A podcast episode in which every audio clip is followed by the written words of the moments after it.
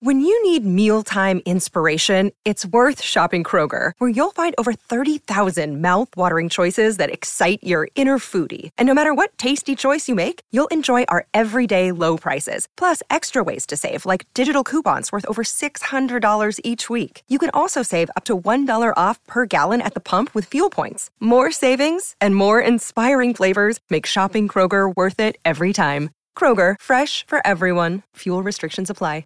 Música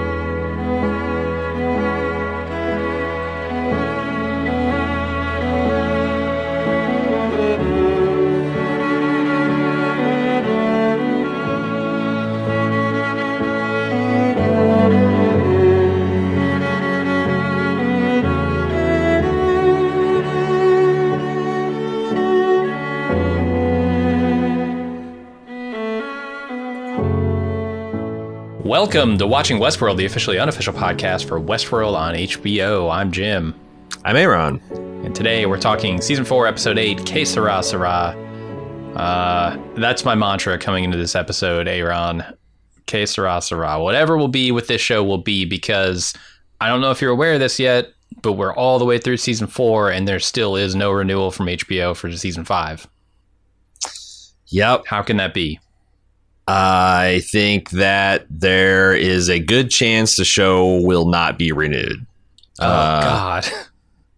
I think that it probably would have been renewed with maybe a, a, smaller budget and episode commitment, but like, you know, with the, uh, the, the takeover by Discovery guy, we, we alluded to that on the Instant Take podcast, and uh, they're, they're, you know, wanting to cut costs and pivot in different directions. Uh, this low rated, uh, and I know a lot of people have like, oh, look, a million people are watching. If you count piracy, it's this and that. But like, I mean, just look, look, look at the actual stats. You know, look at the season one, look at season yeah. two, look at season three.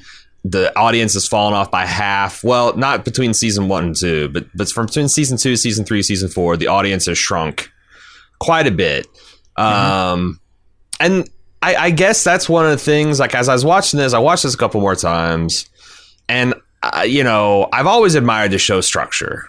I've always admired the show's themes, and I think I was wondering, and I, I saw a lot of people, other people online wondering too.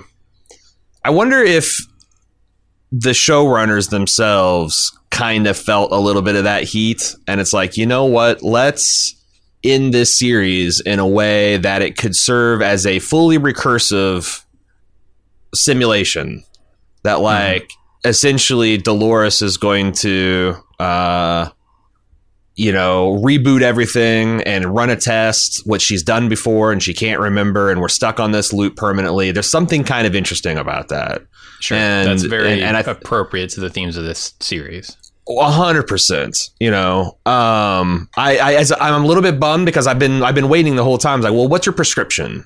You know, you've accurately described a lot of problems with the world, a lot of problems with bringing AI, a lot of problems with automation, and uh, the way we've structured society uh, for for humans.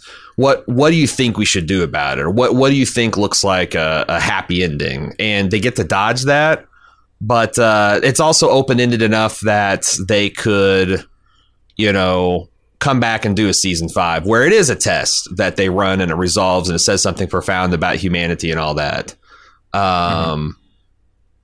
It's just, man, I keep thinking about what this show looks like if they had ended last episode. You know, like that was such, everyone was so fucking hyped. Well, you mean what this season looks like or what the show looks like? Because I think ending last episode would have been super dissatisfying if it's the series finale. Oh, that's true. Series finale, but it, you're not season wrong. finale. I think yeah, last episode would have probably been a lot better. You know, and you'd have to finagle it a little bit with the Christina stuff because there was no resolution there. Um, yeah. But but I, I yeah I was not super satisfied with the way the season ended. I'm still not after the second or third watch here. Um, so yeah, I, I, don't know. I mean, maybe it was a bit of hedging their bets the way they ended this season. It to, just felt a little. If we don't get a season five, this will stand as the the series finale. And I'm not the uh, person says that. Oh, I've seen this finale, and now this whole season is garbage. I still think this season sure. is the second best season Westworld's ever had Uh, it's just a different pattern yeah. where other seasons, you know, kind of were disappointing in the early goings because I felt like something wasn't or everything's confusing or and you know that it's it's convoluted for the sake of convolution and then by the time you get to the the, the finale you're like oh okay that's kind of cool. Uh, this felt the opposite, where it's like everything just kept on getting cooler and cooler and cooler, and then the finale just got super coy. And the di- I, I just keep coming back to how what I thought how bad the dialogue was and how yeah. poorly it was yeah. delivered. Um, and I know, like I talked about this in the instant take, you know, it's like there's a point where obviously you want to refer, you know, you get catchphrases and you get people coming back, and you saw that in Game of mm-hmm. Thrones, mm-hmm. which may be a bad comparison because it also ended well. But like, you know, the North remembers. The North remembered many different things over the course of the season, and there's a, a many different ways that characters could bring that thing back and make it badass, or make it ironic, or make it a bitter reflect this is just like you know when Williams says kind of flippantly, "Well, if you can't tell the difference between fake and real, what's what, what you know what what." And the the the, the I don't know Teddy just dead eyed intoning that the map is a map to human consciousness and all. it felt yeah. like it. It felt like um, I don't know. It felt like bad fan fiction that like they're they're including all the hmm, including all the yeah. greatest hits, but not in any way that elevates or enlightens or yeah, yeah, yeah, yeah, yeah. That's what I, am struggling to say. No, I, I, definitely felt like the dialogue was super weak this episode, um, and and some of it is the conceits that they have with the plot, right? Like Dolores is talking to herself in these scenes and so when Teddy repeats something that we already know or that Dolores knows and it's it it comes off as like, oh God, really? Uh it, because she's literally talking to herself. It's Mm-hmm. Yeah, it, it's a little bit stilted there. And they kept revealing that, like every single over, time yeah. when she says, "Oh, it's just me talking to myself," and then I wake up and I see it's Teddy, but oh, it's me, and I'm like, "Holy!" Uh, I, that felt yeah, that a little. Second reveal with Teddy is played like it's supposed to be a, a big shock, right? That Teddy is also not real, and I'm like, well, man, yeah. You already revealed that everyone around her is part of her own consciousness. Why would that be any different? I felt like you revealed this already, and then you reveal it, and it's and the music swells, and it's supposed to be a big surprise. There are a lot of problems with that, yeah, for sure. Um, and I the dialogue did not help. I also noticed that there seem to be what I would call sloppy edits or not even sloppy edits, well, just weird. Like for example, like there's so many weird fade to blacks that interrupt the different beats that they're doing, and I, I wrote them down on my notes. We'll talk about them each one. And I, I, started thinking when I was watching this the third time while I was finalizing my notes, and I just had on the background. I was kind of looking at the see, and I'm like, well, shit maybe these are actually intentionally there because it means something yeah. fundamentally has changed or the point of view has changed. And I'm like, man, fuck this. If if if if if if the way the things are revealed is bad art, then it's bad. Like I'll t- I'll, I'll go another one. Like when Christina is finally, I think, re- realizing how she is, and I think the way they're going to envision her program, Ghost in the Machine role, is how everything around her is essentially badly lit with high definition. Uh, uh, what would they call that? HDR, H. Uh, uh sure, uh, HDR. Uh, some, some yeah, HDR lighting. Yeah. And like Teddy is literally a cloud with a silver lining. Like that's just ugly. It looked bad. Sure, I, I agree. I didn't like the look of it. Um, like I'd rather they they letterbox it. I wish they letterbox it from the side just so you know the difference between the simulation and the ghost and machine. But like the way they uh-huh. visualized uh-huh. her existence inside the walled garden, I just thought was looked ugly and cheap. Um, yeah. and that's bad. That's unfortunate. Yeah, I, I, agree. I didn't really like the look of that, but uh. I suppose it was effective in getting its point across. Um, and, and that's not something I say. You know, I often in this show. I think the show looks amazing for the most part, but yeah, I, I agree. Not not amazing. Um, I, there's like 500 other things we could talk about before we get to the recap. I, I want to mention just like some general thoughts on each of the sort of aspects of this season because okay. I think there are a couple that worked. I think for me, the stuff with Hale really worked, and it worked as like a as as a personal thing for her as a character, and also as a thematic thing for host and humans, you know, battling it out and trying to figure out, you know, what is the next step for our evolution. Um, I think William stuff worked with with telling us like a host is no different than a human, like literally no different. The the human can be the host, the host can be the human. They're interchangeable essentially. Um, yeah, and it doesn't but, even have to be like a copy of them. Like if you inhabit someone's skin long enough, that yeah. wears on you like a butt groove on a couch. Yeah, sure, absolutely. You take the shape. Nailed, nailed that metaphor.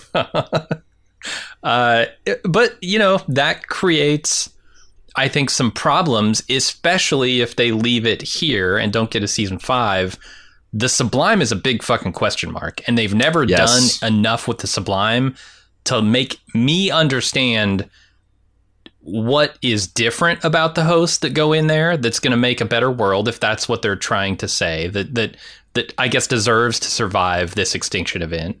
Um, and if and if that's the case, like I don't know what their thesis actually is because the Sublime could be just as fucked up, right? Like when William says hey, they're just as fucked up in there as we are out here. And Shaloris says, you have no way of knowing that. Well, I have no way of knowing that's not true either.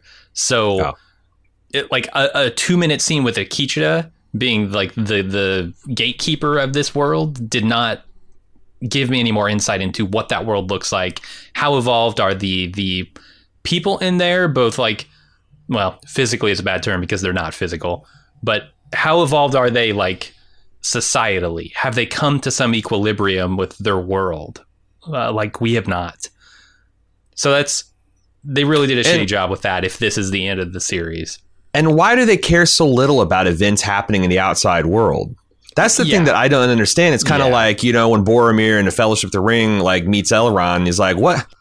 You guys are sitting here in your goddamn fall JC Penney collection. You're eating lembas bread and you're drinking wine out of the brand, and and we're like fighting for our lives with all these orcs and shit on the border every day. We're like, what the the, the fuck, man? What yeah. what the hell? Like, what is everyone doing in the Sublime? Do, are they supremely confident this is going to work out, or do they think that like, well, we got hundred years, that's you know, hundred thousand years, that's that's a pretty good run. Like, what? Why don't yeah. they like?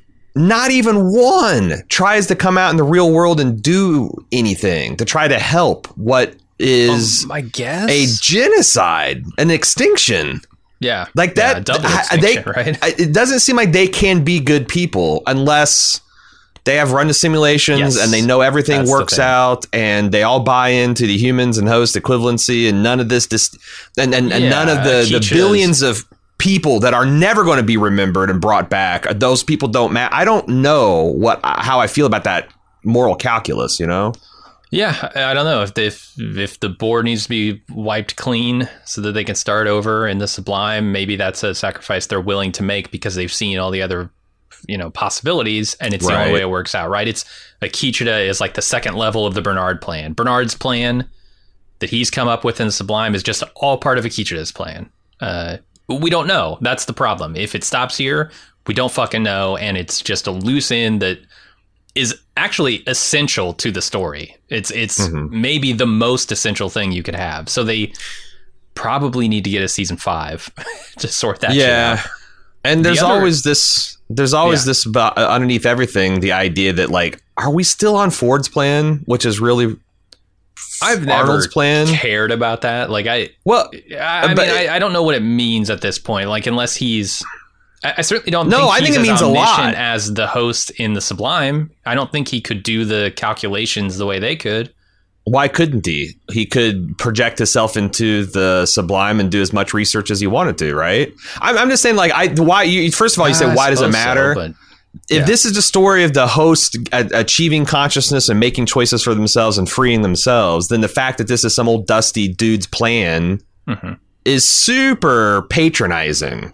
Like it's God, that is uh, the last thing I want them to do in this season, in the final season. Like I, what? I do not want them to go back and retread that ground. Like haha, all those decisions going. you were making for yourself, uh, Maeve and Dolores, those were all part of Ford's plan, and now you have to re uh, relitigate this whole damn thing about free will. I Well, no, I, I, mean it's like not they about made their statement about it and it's done. And if Ford comes back and says, "Haha, it's part of my master plan," that's gonna be real boring for me. Yeah, I don't know. I because like it seems pretty clear that without Ford or Arnold, that the host would have been screwed, and I don't know how I feel about that. You know, uh, it it's Oh yeah, I I, mean know. early on certainly. I think now though, I oh god, I don't want to go back to that. I really well, don't. I just think that like when I look at the Ford's last narrative, Journey into the Night, Uh-huh. um, and how it looks like this is exactly what we're getting. It, I, I can't help but wonder if it is we're all on his original plan, and I think that cheapens the lives of the host just a little bit. But I could be wrong on that. So I, I- is it going to disappoint you if they just never address that because that was never their intention, or no, I don't care if they don't the like. end and we'll just let it go and say, well, that was No, I think, like- plan. Yeah, or if they just don't address it at all, and people can speculate whether it was or wasn't, and you know that's fine. I don't. Okay. Yeah. Um, I don't know. The other thing they really shit the bed on, like in a big way that I feel is kind of vital to understanding the hosts that don't choose uh, a quote unquote better life, is this transcendent stuff. In no way Mm-hmm. Yeah. did they explain what Hale meant by that. No, and I- you kind of needed to. Like, what is the opposing did need to. ideology here? Yeah. Yeah, we, we never get any information about what the new forms that they're going to go into are capable of, either physically or technologically, right? Uh, uh, the arm thing, I think, is a problem fundamentally. They never Yeah. produce any tentacles or fly out into space. And so we're left like not knowing the ways in which they are transcendent, which leaves us completely in the dark about why the hosts are choosing the flesh over those forms. And Yeah. that was a fundamental thing in this season that they were trying to get to is humans and hosts are so much alike that they do not want to transcend what they are even when given such uh, possibly better options like i would transcend fuck it that that's the Yeah. thing like not all humans are the same right and we see that just like all hosts aren't the same But I- you say like you really transcend, should've but you don't even know what the hell transcendence is. That's the thing. Is like I think that if you wanted to show this dichotomy where like Hale's Uh-huh. exasperated, no one's or hardly anyone is taking her option. Is like I don't even understand the two options. It's like if I was an alien from Alpha Centauri and someone said, "Do you want a tuna melt or a pastrami melt?" Mhm. Fuck, I don't know. You could ask me if I want a Subway sandwich or a shit sandwich, and I'd still because like I've never had either one. How do I know which one is better? And I felt like there could have been, you know, when they had the hope. I thought that that was going to introduce like factions within the hosts where we could get away from the main players, the Men in Black and the uh, Charlottes and all that stuff, and see them discussing about like you know what is you know oh we want to transcend what do you think like what what is the religious movement? Like just can can i have a character with for five minutes and it's ta- uh, can i have a person can I, can i see a cold open where there's a host excited about transcendence? And like there's a little montage of him hearing about Hale Yeah. talking about it and encourage like but we don't even know what the fuck it is other than a, a marble being put into a bipedal ipod. Like why did Right. anyone choose transcendence No, that's that's Uh, the problem. We don't know the choices, and and when I say like I would transcend, I mean that in the in terms of definitional. transhumanism yeah yeah yeah yeah, I, I mean, if there's something better than the human form, I would absolutely take it. But like, right I don't know if this is better than the human form. It's Well, a especially because problem. when you got Man in Black saying, "Well, your problem is your forebears just wanted to be free. You wanted to transcend." Well, I, I, none of those. I mean, I know what freedom looks like, but I don't know what transcendence feels like. What's the experience is? they're the hosts that have transcended happier? Like, what are they doing? Like, I, I, without knowing which is the better way to go, I, what that dialogue doesn't mean anything. right. I also don't think they're mutually exclusive. Uh, you you can Sure. transcend and also be free, Get greater freedom. Perhaps. unshackled from the flesh. Yeah, I think. I don't mean. I mean, it's it's a possibility, but like, I I wish that they articulate. I think that's you're right. That's one of the bigger bed shitting moments of the season. The fact that they just had this idea of transcendence. Clearly, it's never going to happen again. You know, that's the other I thing. mean, it's not like I don't see a there. way for this to even be answered. It was just a kind of MacGuffin And Yeah. since so much of the philosophy of the show from the host perspective this season rotated around that, I, I felt like they needed to do a better job of explaining like what it was. Yeah, and I think that diminishes the Hale stuff, although I don't think it makes it bad. I really, I, No. I think I enjoyed the Hale stuff maybe the most of anything. Uh, Yeah. The other problems I have, that Dolores stuff is just way too drawn out for what turned out to be a thoroughly underwhelming reveal. Um, Mhm. it, I think the Caleb stuff is fine, but it's it feels like a dead end to me. I thought the Caleb stuff worked, but at what to what end? I don't know what the point of it was other than to add some purely human drama to it because otherwise there would be no actual flesh and blood people um, Yeah, I, I left in the right. show to That- care about. that is the purpose of it. Um, but boy, that just that just hits a brick fucking wall at the end. Mhm. Okay, human extinction. Okay, host outside the sublime, fully extinct now. All sentient life on Earth gone. Yeah. What was the Frankie and Caleb stuff for? Yeah, there's some people that said that there is at the end of the episode, um, Caleb's hand stops shaking after his daughter pulls away, and they're Mhm. like, "Ah, that means Caleb has finally achieved fidelity." But first of all, I don't know that that's what is happening because he was able to randomly stop his hand from shaking several times in the episode Yeah. and and and two if it is true to what end because it's clear that in the grand sweep of the show it literally means nothing. Like dolores again i i thought this made me angry because of the implications um but dolores at the end saying like this is it. There is no more sentient life left on earth. And i and when i saw it the second time i'm like okay i see what they're saying. She's like well maybe there is a few people here and there but it's inevitable that's going to drive you know the the, the ro- Rehoboam prediction of a of a, the end of humanization is inevitable at this point. There's just not enough people left and anyone that did dodge the bullet is just going to die and within 100 years that kind of scope of thing. But again so if, if caleb got if caleb did achieve uh you know fidelity what does it mean? How does it impact the story? Who knew about it? How how does that information help Right. D- dolores in her grand test? I And that's And I why guess- you know season five is is almost absolutely necessary to finish off this story to to actually truly tell this story because of things like that. And I think things like that also make this season as a standalone uh, very disappointing. Ve- very like ultimately like there was this huge buildup of like Westworld's back baby. They're telling stories in interesting ways, and then none of those stories are brought to their final conclusion, and with the exception of a couple. Um, that was that doesn't make it bad necessarily um, Yeah. because they it's very clear they are telling stories that are not contained by a single season. I mean, if you look at the show over the course of its Oh, sure. run, it's doing it's doing something bigger, something more than just a season, but it makes a very dissatisfying experience as a watcher to get to the end of a season and go, well, you actually didn't do much of anything in this Yeah. season. I also think it's funny because there's a lot of takes. There's like, uh, man, it's one of the fastest circle jerk, anti jerk cycles I've ever seen. In less than 48 hours, I saw the Westworld sub just ascend in flames like it was the end of season one or season two, and the hosts are rebelling and they're just tearing shit up and breaking things. hmm Uh, and then the anti jerk of like, you guys, I can't fucking believe that just 24 hours ago you're saying season four is a return to form, it's the greatest, and now you're saying it's shit.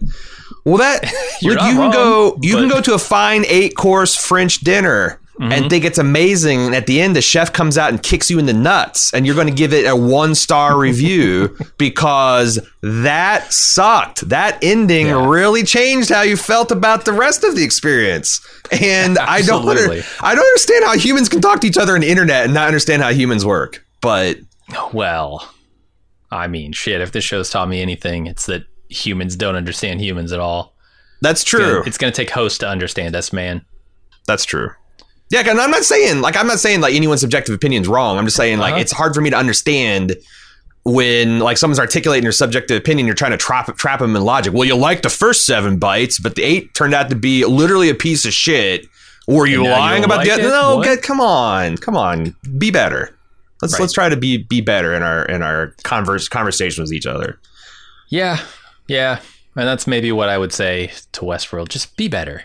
Be better. Yeah, I think I think if, if season five is just just a little bit better, I think we're gonna we're gonna have something. I don't know, man. I'm I feel oh shoot, boy, all that all this stuff coming out about the the HBO acquisition and it just.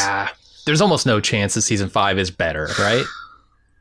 Like they, Well- they might wrap up the storylines, but I don't think qualitatively it's going to take a giant leap. In the I was trying to think of like, uh, is there a like? There's always a bigger fish possibility that like Disney buys this whole shebang and Wait, wait. Disney's not going to solve any of those problems. I've seen Well, Disney's but- work over the last four years. But you know what? Disney needs a fucking touchstone. They used to have back in the 80s uh, or Buena Vista. You know, like Disney wanted to make rated R movies, but Disney couldn't make rated R movies because Disney was Mickey Mouse and Sure. Donald Duck. So presto, they came to studios. I think HBO Max can be their Buena Vista or Touchstone or whatever the hell like that. That can be their serious. Adult, that's where they their outlet for their serious adult dramas is rated R and has sex and violence, and you don't want your kid uh, that has unfettered access to Disney Plus looking at it. I I, I mean, but I'm just fucking writing corporate fan fiction now. What the hell? right, right. Yeah, Warner Brothers would have to, or Warner Media would have to want to give that up, and it doesn't seem like they do. They just want to neuter it. But Are we actually going for a half hour pre-show conversation before we get to the recap? Is that's what's happening now? yeah, we're basically there. Uh, we'll split this off into a full conversation, uh, full podcast about why the season didn't work for us. Um, yeah. ultimately, Yeah, and No, again, like, hey, I I have no ill will for people that love this season. I'm jealous. I'm honestly I, I- that's my always my feeling when someone loves something that I didn't like that I want to like. I want to like Westworld. Uh, I'm. It's always like uh, like a, a little bit of a jelly jealousness or enviousness. It's not like well you're just fucking wrong and stupid. Well, unless you still like like Walking Dead. Uh, if you unironically like Walking Dead, then then you're in it. But but every, every other subjective opinion, I, I'm kind of like open to. Uh, so Yeah. like this isn't me. I'm trying not to be a hater. I'm trying to just, yeah. I just think that this missed a mark, especially when I think the show had a lot riding on this season. I, I didn't know. I don't know if they knew it when they were making it. Like you know all this Sure. buyout and the the maybe creative direction of HBO changing and all that stuff. But like, and they had it. They were so close. There mm-hmm. was a ready to be a legion of Westworld fans coming out and being like, "It's back, baby!" Where you got and bullying their friends and joining it again and promising it was going to be. And like, I just felt like all that energy is dissipated. And now we're back to like, yeah, I don't think anyone that was on season four is going to maybe walk away from season five because why the fuck would you? of course. You know, but like, boy, bringing people back to the field, mm. and they, I think they were close. I think they were really close. Yeah, I mean, it's really hard to recommend watching Westworld as it stands right now. Um, yeah, maybe when a season five comes along and they can wrap all this stuff up and some glorious, uh, you know, final crescendo. But sure. As it sits, I would not tell anybody to go watch four seasons of this show to get ready for the grand fifth season. And I think I would have if this show was if this show ended last week, or if this show was the finale was better and a little bit more concrete about what it's trying to do, other than very vague and nebulous. Because, and I guess that's the, my final thought is I was used to be confident that the showrunners knew where they were taking the show and had a good good grip on the underlaying philosophies and had something I don't know because the me the finale more than anything felt like someone trying to keep their options open uh and Huh. i yeah it felt like someone who doesn't want to let too many cats out of the bag because they don't know who's alive who's dead we don't really know because Sure. you know anyone can be them. dead. Anyone can be. I read a I read a uh, thing with uh, Lisa's uh, Joy, an interview where she was talking uh, about. Well, you know, we have ways of bringing people back next season, but some people's deaths are designed to be impactful and they're going to be permanent. And I'm like, why? Why? It, why how Right. how can Bernard possibly be dead if Dolores? especially when exactly if Dolores remembers him, right? When she's talking about- line from her. yeah, And she says, "Well, I remi- I'm going to use my memory to to recreate everything." well, why does that not apply to William? Why does that not apply to Hale? Maeve, Stubbs, literally everyone she's ever encountered. Caleb, you know, because yeah, I, I and don't. she's encountered so, basically everyone because of the forge and the the cradle. So like, yeah. And that's the thing. It's like, yeah, like, I mean, yeah, the deaths not being impactful in this show increasingly has become a thing because anyone can Mhm. come back at any time and they're identical. But, like, does the showrunners know that? Because that interview, like, oh, some people's deaths are designed to be impactful and they're not coming back. What does that even mean? Designed to be impactful? They're not. So, like, Dolores is going to narratively not bring Maeve back because it would cheapen her sacrifice? Like, what fucking. What would Maeve want? Maeve would want to be brought back and get returned to her daughter. Yeah, I can maybe see it for Hale, um, but that would mean that Dolores would have That's to true. know about the way Hale ended her own life, and I don't think she does. So, like, she might just bring her back, thinking, "Well, this is what Hale would want," and then Yeah. Hale. But we don't, also don't. because we- she's now a creation of Dolores, not the original Hale. Do you, do you think Christina is a uh, uh, a Hale copy, or is Christina like pretty close to pre Hale Dolores source code, or is she actually the Dolores Marble? Uh, I I think she's possibly one of the other Dolores marbles that we didn't see this season, like uh, God damn. or Can wow, I I'm just not processing the fact that we don't know anything about Lawrence or, uh, Or- Musashi or yeah, what's that guy's name, Ian or something, Ian. Uh, yeah, wow, or- Liam. yeah, she could be one of them. I assume she's one of them, but I I don't know because her memory was wiped. Anyway, we got to get to the recap. We're now at the half Yeah. hour mark. Okay. Uh, we got there. I- Yeah, I believed in do us. I knew we could get there.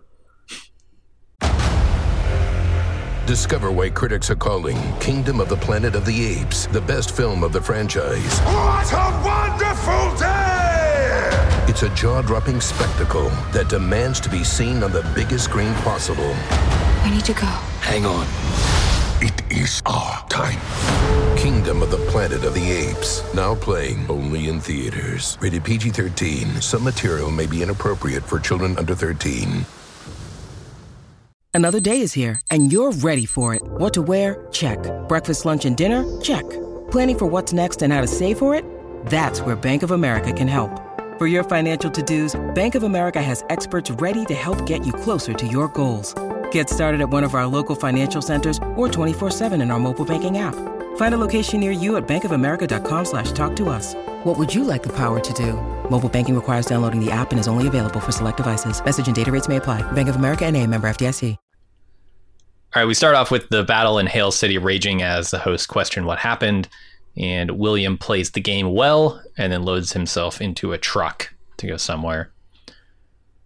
Uh, getting big the purge vibes from this scene, which is fine. I don't I don't mind that first purge movie. They didn't need to do 15 sequels, but they did. I, I have this money to be subtitled as "Always a Bigger Fish" montage.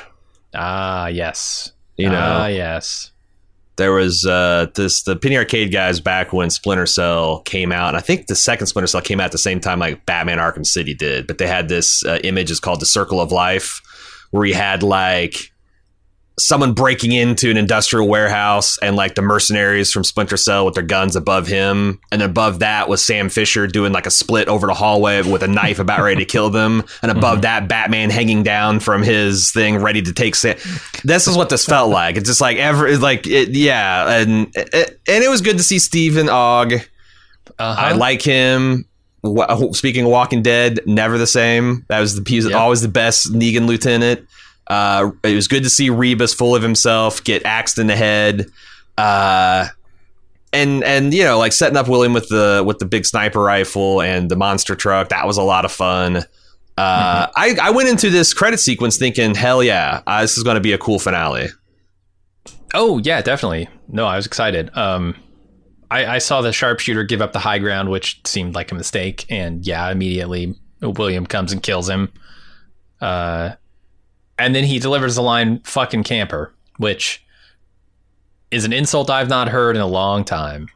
Yeah, And Yeah. I guess it does that still play to the kids? Does that play in a I Fortnite I think so world? because uh, my son was what he's 15. He plays a lot of uh, online games, uh, and he got the joke. So yeah, I just think Mm-hmm. That you, you and I don't play online video games anymore. I was just curious if like people still use that term to yeah, to talk about people who sit in a corner shooting others. it's just like I don't feel like um because like there are now games that are for you if you're a camper. Like go play PUBG. oh sure, Like that's essentially a, a part of the game, and there's you know games that are not for like you know Overwatch and more fren- you know Uh-huh. frantic stuff is like people don't camp, so it's like back when we only had one first person shooter and all, had to accommodate all play styles. It uh, yeah, that's yeah, you gotta get that balance just right. Yeah. All right. Um, Hale's brought back and made stronger, and then she takes a tour of the damage William did to the tower. It turns out it's not that much, actually. It's still broadcasting William's signal, and she's locked out of the system. And she gets part of the first part of this message that Bernard left last episode. So this is where the thing started to slide off the rails for me. Uh, right? Scene First two. of all, we let's go to the off center bullet hole. Why did William miss her part, mer, pearl? I don't know.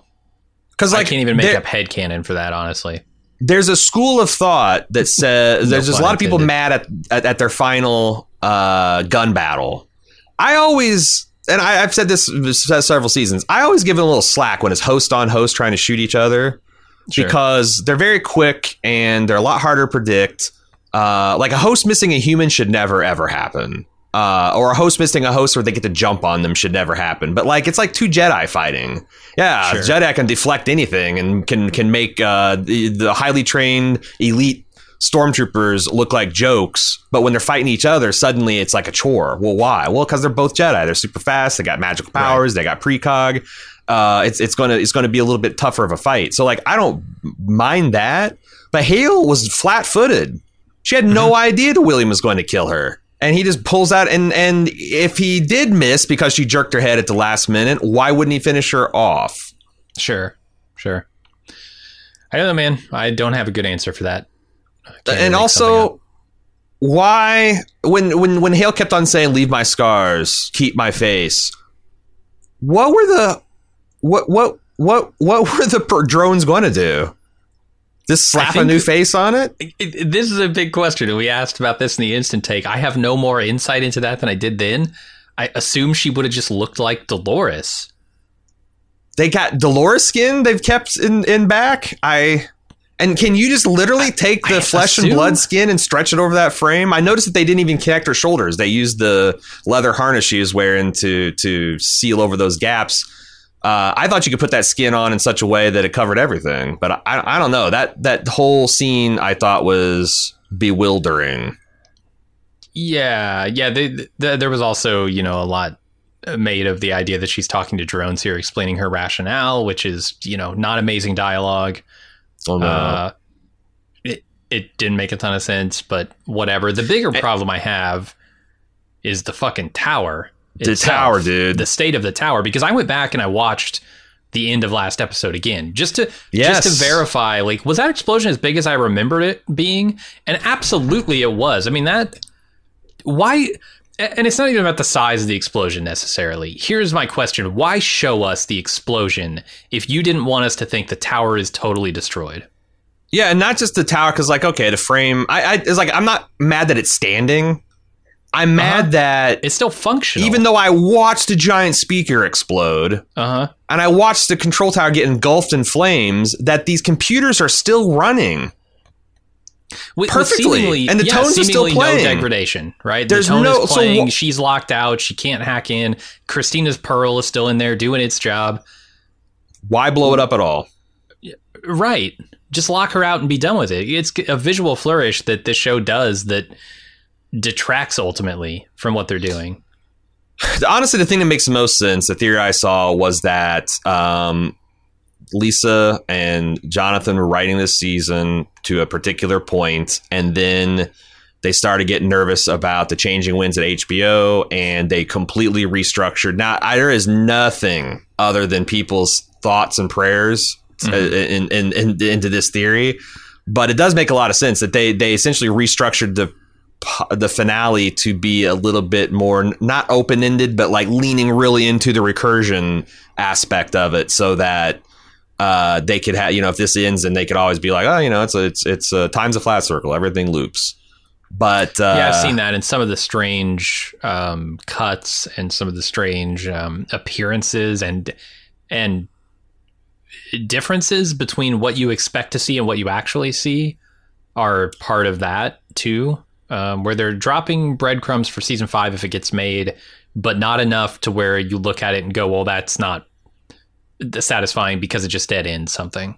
Yeah, and here's where the dialogue also started to skip too, because she's essentially it's very vulgar, which you know, hey, we're bald move. I don't I don't care about that, but it's like drunk vulgar. Like Hale resulted in calling uh, the man in black like a dumb asshole at one point. It's just not uh-huh. the and maybe that was I was thinking like well maybe that's the point the fact that these hosts in the real world as opposed to Sublime that think they're these high-minded individuals and and and and Hale wants them to be something great and pure and what and she is just you know like I said just just just vulgar and uh yeah, she's not the person to lead base. into that promised land, right? Yeah, yeah. She's she's walking around bearing her scars of humanity proudly, saying everybody should should ascend. So maybe that works, right. but it's like, man, I wish there was a better a better way to do that rather than having to dialogue descend into essentially sixth or seventh grade playground bullshit. Maybe I'm just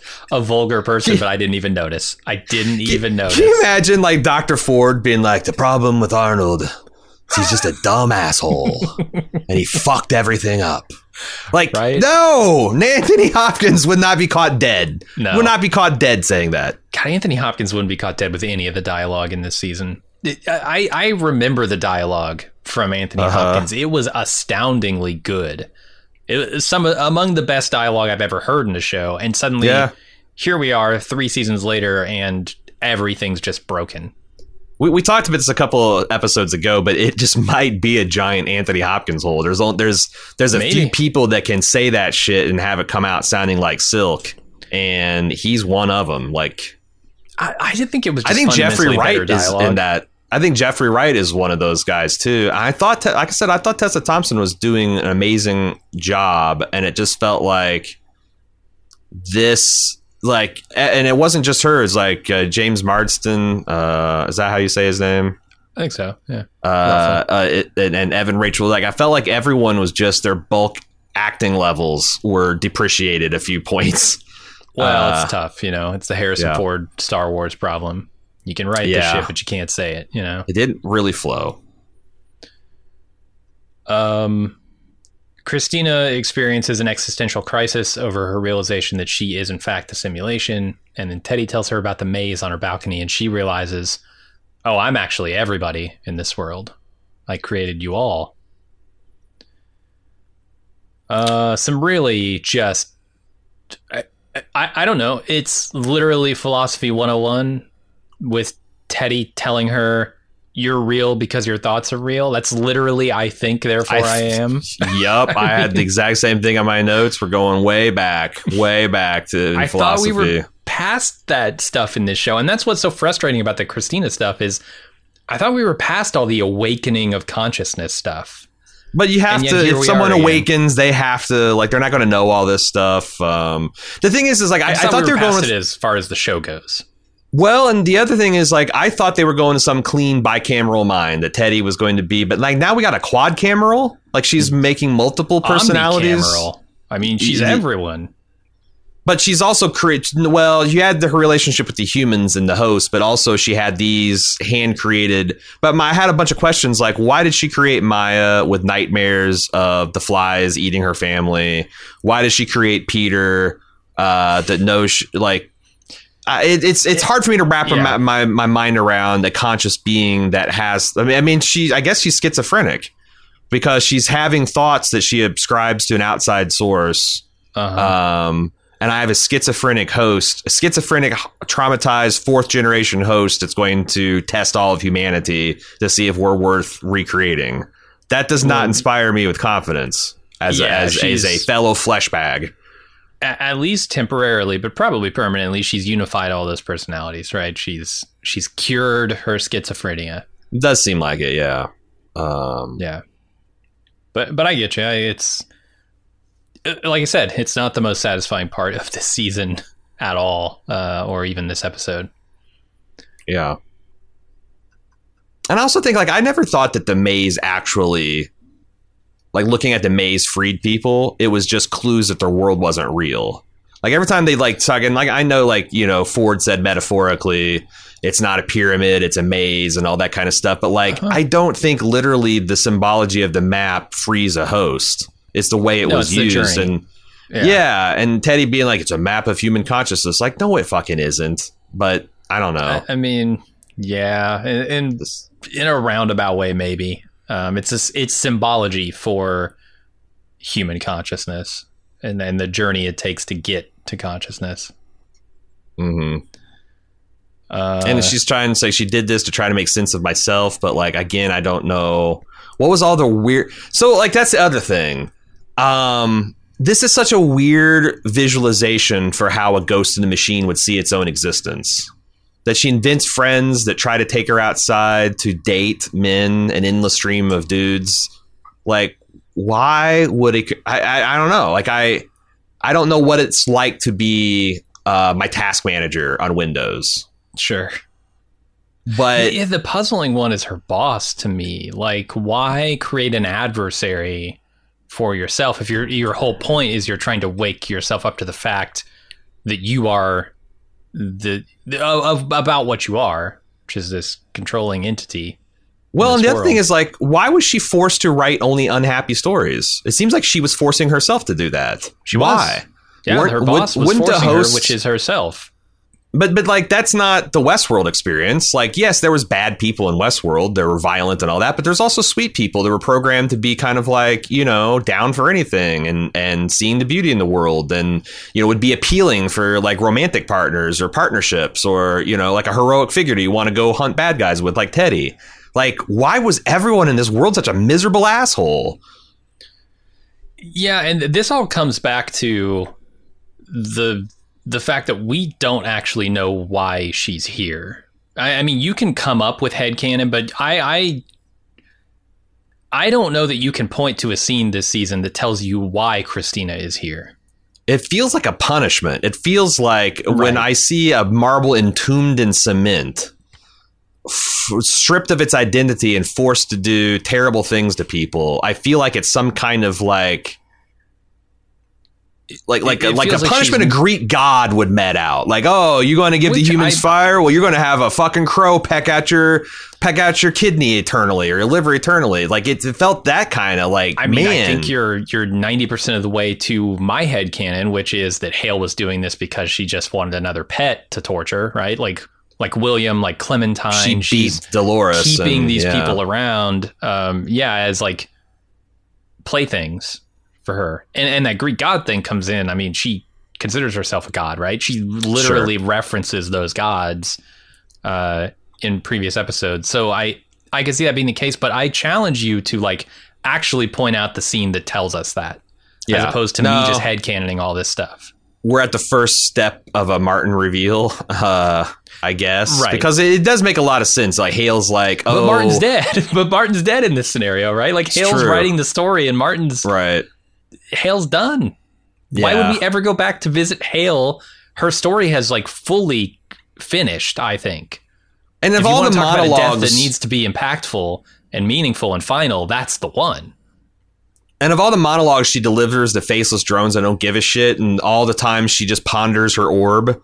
You know, when she's on her little quadcopter and she's jetting off to the Hoover Dam, I felt like there could have been a scene where she explicitly said that. Yes. because like oh you wanted to free all of humanity well you were their slave master and william wanted to be free and authentic Right. he's a fucking popsicle and i, I don't know If May- you like, could tell the if you could tell the drone host, hey, keep my face because I want William to see who kills him Yes. when he dies, you can do that. You could do that scene to to give us important context here, in my opinion. But yeah it's just a lady Olenna knockoff tell tell william i want him to know it was me Uh-huh.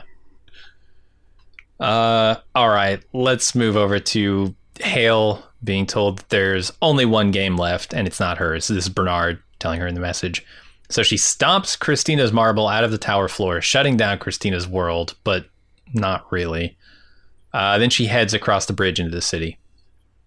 And it's cool. I like. I I thought again visually this was a cool image. Her uh, drilling through the cement with her high heel and like it making a spiral fracture that looked like you know Dolores again at the. She's the man at the center of the maze. I thought that was really cool, but there was so little questions. hooks to that. Like we had just discussed, you know, minutes ago, that it was. That's all it was. It was a sick visual. Right, right. Which the show does to its detriment, in my opinion. Just goes for sick visuals, like like freeze tag scene in past Yeah. episodes. Well, and that's Uh, the thing is like even Dolores like uh, thinking about herself. She's like, oh, I had to talk to myself, the voices of others, to wake myself up, to see what the world really is, to understand what I'm capable of. You weren't capable of shit. Like you needed out you you needed outside help to be have your dumbass transported to the Hoover Dam, or the world had been over. Like Mhm. what are you capable of? You couldn't even save the world when because you got locked out of your own system. I don't know. Again, I felt like that not that uh, dialogue was bordering on nonsensical. Yeah, yeah, you're right. I mean, without Bernard, without Hale, uh, really without, yeah, all the outside influence, she would have been nothing. And then Uh, there was this weird edit when the you know uh, Dolores fine or I'm sorry, Hale finally penetrated into the chamber and she plucked the and you know Dolores's world all kind of went black, and there was this like long fade to black and a beat, and then yeah, I don't know. That's like I don't know what they were going for with that. I don't know why you needed the long like false Return of the King ending there. I don't know. Uh, I have questions around the the technology here. Yet again, I I I consistently have questions around the technology. They never really explained it well.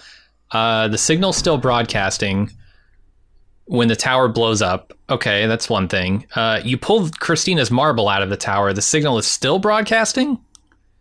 Did she just write the Right. story? Like, Well, she was locked out, so yeah, apparently she's just a storyteller. Just a storyteller. All right, and the signal's being run from elsewhere, I guess. Mhm.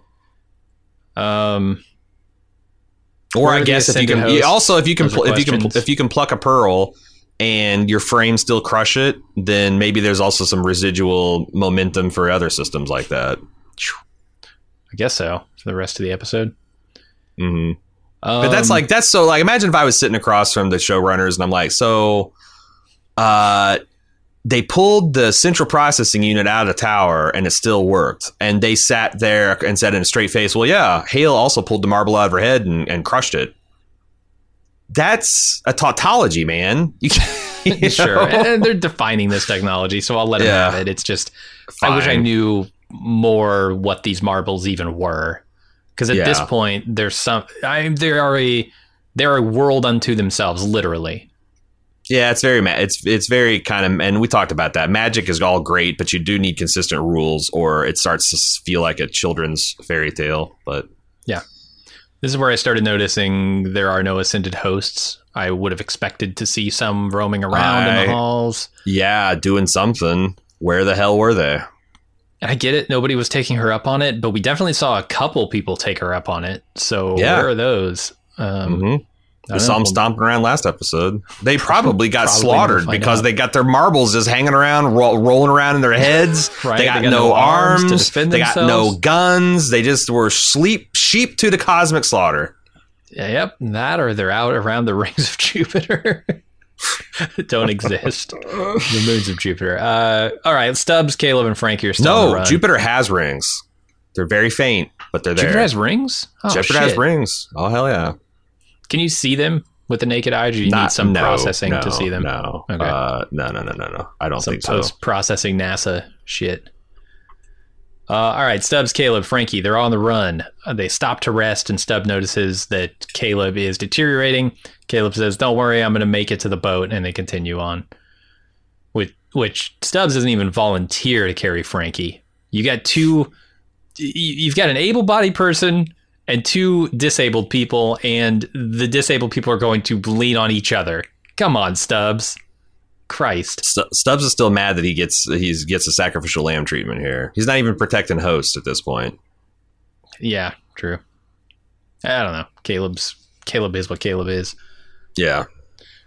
Uh, we'll get back to that in a bit, though. Hale tours the carnage in the city on her way to see the human William. He's dead, of course, but Clementine shows up, and she is off her loop of helping people and decides to go after the outliers and hide where they are uh, after killing them. Um, we'll see if she gets there. Hale assigns some host to slow William down, also at the end of the scene. Um. So, what is the point of Clementine? William hunted her down to return her marble to the host city because you can't have free range hosts, and then they changed her in some particular way to make her evil. Apparently, uh, make her useful, helpful to them. Um, well, I think that was always Clem's thing. She was always like designed to be second banana and just available, you know. Um, yeah, but she was helping Maeve at one point, right? She on the, uh, was? the, other team. I, I can't remember exactly what she but was she doing. was doing her own shit at the beginning of this episode, at the beginning of this Uh-huh. season, just buying fruit in some open air market in South America, and then she's Yep. now she's instantly transformed into Hale's lackey. I mean, and- the, the Y is just headcanon here, but I think it's another pet thing. Like I can take somebody who's not on my side and turn them to my side. But boy, that goes. so Bernard changed her mind enough that she's ready to let her go, even though it's not really Clementine. I suppose. I, I don't know because doing this to host, uh, d- doing this to human William is one thing. Like making him your Mhm. pet, I get it. Doing this to host seems directly in conflict with her ideology of not forcing a change in these hosts. Well, that, might be that actually might be Is fundamentally broken, like with Christina and Clementine. is that the subtext of the scene that Clementine knows that she's been made into a lapdog and she's challenging her. She's like, you know, well, yeah, I, heard, I thought you said you're going to let uh, design this a place where everyone can be free to do whatever they want. I want to go outside and find the place out in I Outlander. think it is, and and the fact Yeah. that Hale lets her go um, without any fight whatsoever. She's just like, okay, that's that's Well, the fight, the, all the fight's gone out of her as soon as she sees Bernard's message. She's completely won over Uh-huh. to the side of good for reasons. She suddenly is going to act rational. I mean, her world clearly didn't work, right? And she's That's locked out of the systems to change it. I'm just surprised it's she's rational enough- forward. But I'm just yeah. surprised she's rational enough to accept that. Yeah, yeah, she seemed pretty emotional for a large part of the season, and not even now yeah, not like- tearing herself up. There was no. She threw a temper tamper, smashed the screen, and then it's like, okay, fine, I'm going to do the right thing. Yeah, yeah, it was a sudden change. Maybe she's tired of being the boss, and she's like, you know what, fuck it, put Dolores back in charge. Sure. Um, th- there is a, a small detail here where Hale calls Clem Clementine, and I think that's interesting in context of what William says later about living in, or, or what you know, Man in Black, whatever, says about living in William's body and how it's turned him into William. I think there is a very real transformation that happens when you inhabit a physical form for long enough Sure. um, and live that person's life for long enough. Mm-hmm. Um, but I don't know where they're going with that, if anywhere. So then we go to William, who is ambushed by Hale's hosts on the road, and he manages to kill them and survive, but his truck is ruined. And he picks up their AR glasses to talk with Hale, who realizes he's going after the Sublime, and she intends to beat him there. So William steals a horse, and the race is on to get to the Sublime. Uh, you boys have no appreciation for a beautiful machine. I really like that line, actually. I do too, but do you think it was a double entendre that she Yes. he's also kind of talking about Hale because they're kind of talking in a disrespectful way Oh. about her. Um, and he's like, "You guys got no appreciation for a beautiful machine." I thought it was just wryly ironic. It, it was just Okay. very dry humor because they are beautiful machines. Uh, Well, and he said that you guys like But William. You said you guys used to be beautiful. You were like a clockwork, beautiful, intricate clockwork machinery, and now you're just this fucking flesh bullshit. I was I was looking because I, I was thinking I was like, there's got to Yeah. be something deeper. What he means there. and now that you know Hale actually got into the clockwork stuff that he found so so beautiful, um, I, I was wondering if he was making an oblique reference to her and the way they were kind of like, "You done got too close to her," and you, uh, Maybe. It's almost like Yeah, cr- I thought they were making a crude joke about like William was a lover spurned or something like that. Okay. I don't know. What would what would Um, William think about the machines that the Sublime is running on? I Would have think those no are beautiful idea. machines, those servers, those like I IBM mainframes or whatever they are, craze? I think he's horrified at that existence because to him that's not Yeah. real. sure. you know and and he has that line um i thought it was interesting that hale's trying to like reason with him. Like you know the violence is going to come for our kind too. It's like it already has number one. Uh, but like the, the yeah the like william's whole deal is that this is all shit and it needs to be burned down. Yes. and including the sublime uh which bernard had left open. So yeah, and I guess he leaves that open to attract William there, right? But although I don't know that it needs to be open to do that. I'm it needs to be open to get Dolores in there. That's why it's open. And all the other risks to Right, the Sublime right. are incidental to the fact that Dolores needs to be put in there. because Hale never got the key. Okay, that makes sense. Right. And now, no, like, I think by the end of this episode, the only way to open the Sublime comes from within it. Like, there's no one left Uh, on yeah. Earth that has that information. Mhm. Um, what? So there's like you know there is a lot of people hand wringing about like how the fuck does William in a monster truck and a horse Oh, oh, get from New York City to the Hoover Dam in in a way that a Hale flying barely intercepts him in time. yeah. I mean, you don't even have to headcanon this; it's in the episode. Oh yeah, tell me. I think so. I think when Hale checks her pad to track down like where is William, he's Uh-huh. already way west. Right, but how did he get? I mean, so like I don't know how much time passes in all of that's this. the right? It's- thing. That's Although the thing. Caleb and Frankie kind of anchor that a little bit, but not Really? really because they never interact with Hale. So her time. Because in my different. like t- to me like this is yes I this is potentially stupid but like if the season were better no one would care you know Sure, we're sure. we're down to nitpicking like well did William fly to Vegas and then take the monster truck here and then do that to there and uh, like I I I I don't know um it's a lot Well, of cross country travel and I feel like they could have answered a lot of questions about what the rest of the world looks like if they had shown a little bit more of that but and I I, I also maintain that that's not really Manhattan that's a recreation of Manhattan that's on the West Coast. So this stuff is all a lot closer than you think it is. But it's possible. that's just headcanon because they're fucking not they're not telling us. And I, I do think the geography is a problem. If this is literally the Hoover Dam and she's literally in Manhattan and we just saw the man in black the night before walk over that land bridge, it is a little weird. But again, Yeah, we're only complaining because of suspension of disbelief. between like Clementine leaving Hale and that scene. I Why would days Yeah. did, did the drones just leave Hale out there floating in the pool for like three, four days? no, no, no, not between those scenes because Clementine also anchors the timeline, right? Because she interacts with Hale and she's going to interact with Frankie and Caleb, Right. and we right. know that they're on a direct course to the docks, Yes. which are not far away. Yes. So there's no way they could spend days in New York. Yeah. So William had to fly there at some point. But he doesn't uh, unless he flies the Well, we truck there too.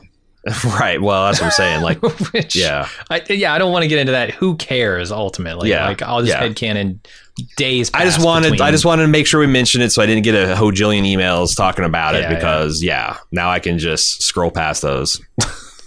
sure. Uh, all right, let's go to Caleb's crew. They stop in a general store to patch up Frankie, and they have a conversation about Uwade and sing Que Sera Sera as Caleb patches her up. And then someone breaks into the building, and Stubbs tries to stop him, but they're both killed by Clementine, who's been tracking Caleb the entire time. Uh, Caleb, Clem goes after Frankie and Caleb with a knife, and they manage to kill her. Um boy, I thought the stunt work was pretty good. Um, when I first saw it, and I think that the execution of the stunts have been better this year than it has at any point. But there was a thread on Reddit that kind of ruined it for me because they said that here is every action sequence in Westworld. Someone shows up and dominates the other person, and then someone is attacked from behind. And then the other person dominates somebody until they're attacked from behind. Like, it is shocking how much of the action is literally just that. People coming It's up and just how much happen. of to- Westworld is literally just that. It's Yeah. the the the what you think is going to happen, and then the big reveal to subvert all that. Right? I mean, that's Westworld in a nutshell. It's just too bad because I, I think that uh, I just think that the show doesn't. Ha- Man, they got to a good place with action last season. I think now they're back to being kind of generally uninterested in it. Um, Hmm. It's just too bad because there's, a- there's a lot of action. Uh, you know, barring uh, the the pattern here, I thought the fight was great. I thought Yeah. uh, the woman playing Clementine, whose name I cannot think of right now, hmm what did some fantastic stunt work in this. I, she moved incredibly fast, incredibly fluidly when she needed she's, to. yeah, she's got that very insect look that I think is also interesting too. It helps, yeah. Yeah, she Uh, looks alien. Yeah, and I thought, you know, I haven't seen Aaron Paul do a lot of stunts. I think he Mhm. was also very good in this scene. So Yeah, and she was just kicking his ass with the judo Mhm. flips and those brutal straight kicks and the joint breaking. Um, I so just two episodes, right? We were complaining about Frankie mag dumping into a host chest, and then like, what the hell? And here she brains a host right between Single the eyes, dead I center, know. single bullet, and says, "Well, that's what you taught me." Where was that two episodes ago, Cookie? right. I, yeah. and and then when she delivers the kind of like dodge this one liner, you know, I I don't I don't know. Yeah, Uh, that's just cheesy, honestly. And it wasn't even a good one liner is the problem. uh, oh, Clementine's say? played by Angela Sarafyan, I think is how you say that. Uh, our Oh. producer gave us a hat tip, so I've always Okay. liked her. She's always been kind of a background minor character, but uh, Uh-huh.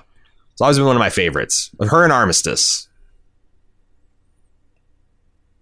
Uh, his hands in this scene do stop shaking. This is another one of those points. Um, and Yeah. I thought it, it's it's when Frankie gives him some recognition of like, well, you're you're not actually the world's worst dad like you think you are. Mhm. Uh, you're you're also pretty amazing. Like mom was amazing. You're amazing. Um, I assumed at this point that he was going to be saved somehow, reach fidelity by the power of love, because that is such I a did too. trope in in all media.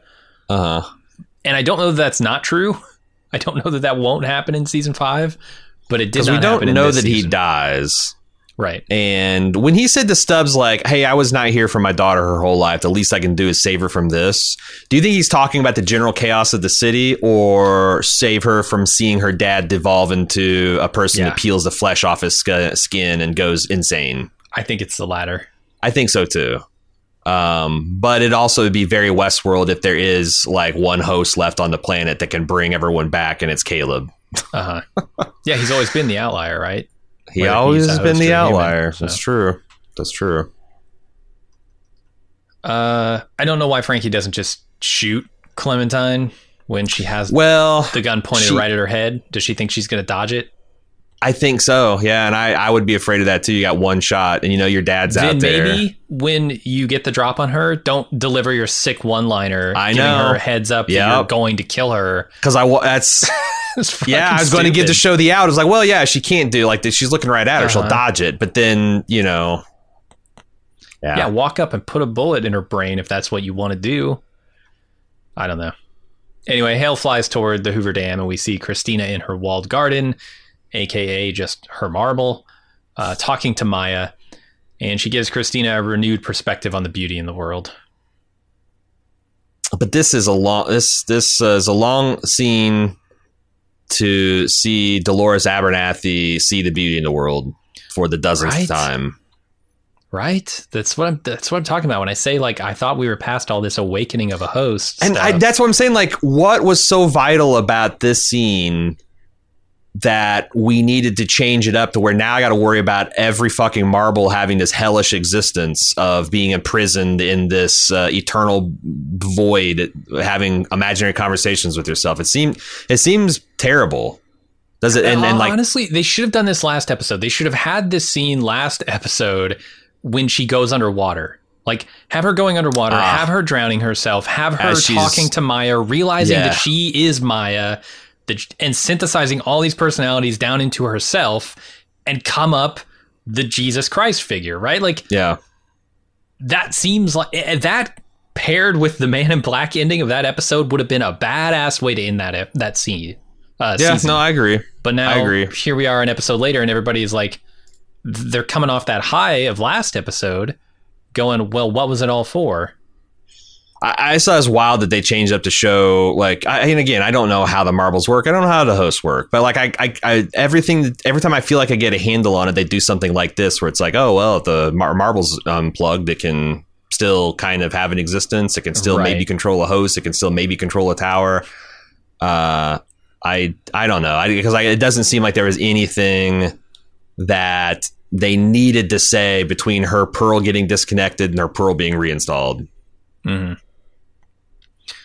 I, I mean, I continue to agree with the philosophy of Dolores. Um, you know, violence and chaos everywhere. You can focus on that, or you can see, choose to see the beauty in the world. I, I mean that we talked about themes earlier in this season of uh, like existential themes of like purpose and, and all that stuff. And I think seeing the beauty in the world is like goes hand in hand with that because if you don't see the beauty, it's very easy to spiral down the William hole and just believe that the world and the universe has no meaning or purpose, even for you individually. But if you can take a piece of it, take the sublime, much much like, you know, they're preserving the world, right? Just one piece.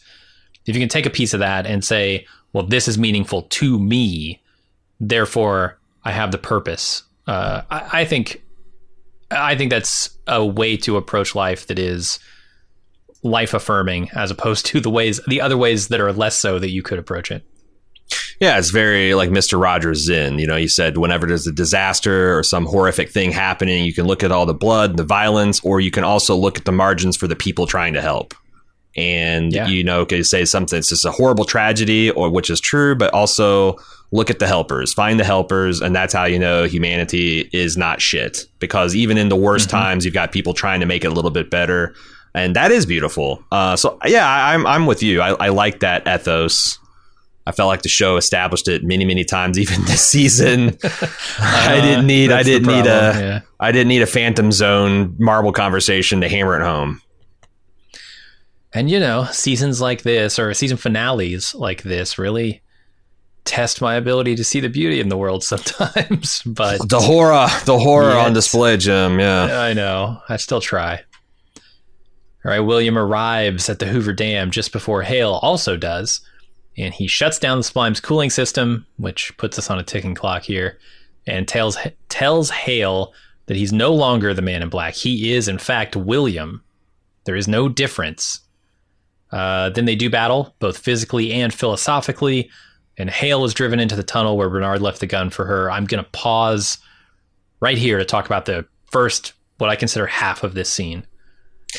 I thought this was pretty good. I felt like Hale was a little bit out of character, but you know, Bernard gave her the speech, and now she's back on the side of the angels. But I like when she says, "You're as corrupt as the man you're copied from." And the, who do you, who the fuck do you think you're talking to, sweetheart? I all the will, all of, uh, man, Ed Harris. Only person doesn't smirk, besmirch himself in this episode Oh, because he's yeah. committed to being the dumb asshole. you know, Sure. Uh, and he's just so good at it. Like he is just such a fucking nihilist. Um, yeah, I, I think there are like three people who are going to come out of this show just completely untainted to me, and that's Anthony Hopkins, it's uh, Thandiwe Newton, and it's Ed Harris. I, I think they are like the standouts of this show, and without them, whoo, this would be a rough show. uh, the one positive ap- uh, addition to the show's canon Uh, there's probably more, but the one that stands out to me is the information that the Sublime is a two way lock. It can be opened from the outside with the right key, but they can also open it from the inside anytime they want.